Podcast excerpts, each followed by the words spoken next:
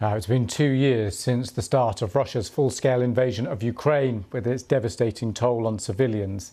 The UN has documented over 10,000 civilians killed, including 523 children. But the real number is believed to be much higher.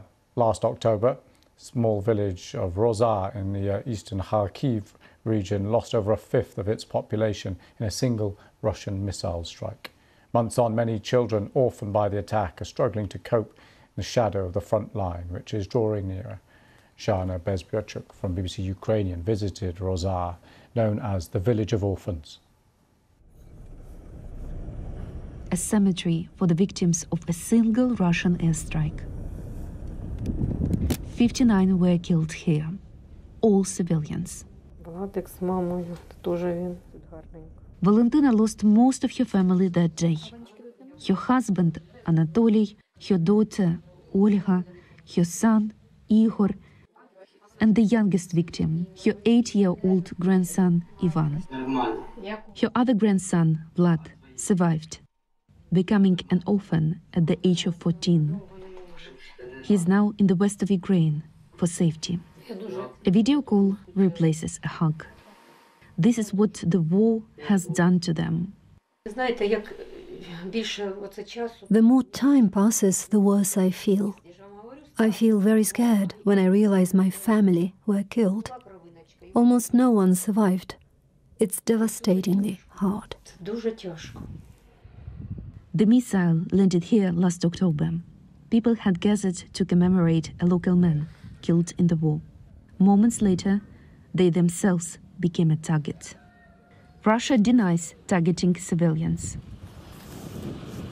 Four months on, every family in Rosa is still grieving.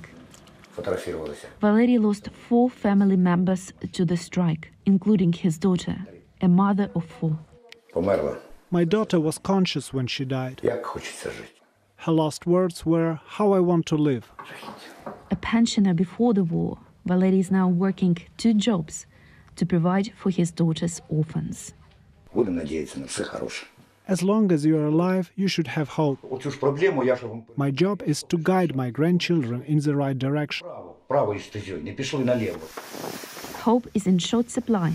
but not far from the village. It looks like this. The nearby city of Kharkiv, Ukraine's second largest, gets hit daily with civilians killed and injured. Heavy snow covers the village overnight and many here fear the war will soon get even closer. There is an emptiness which is not natural. From time to time, it's broken by explosions on the nearby front line. The future here is uncertain, but the unbreakable bond of family is clear for all to see. The war continues, making it hard for Valentina to recover from her loss. Living alone, she, like so many Ukrainians, continues to carry her pain. Zhanna Bezpiatchuk, BBC News, Hroza village in the northeast of Ukraine.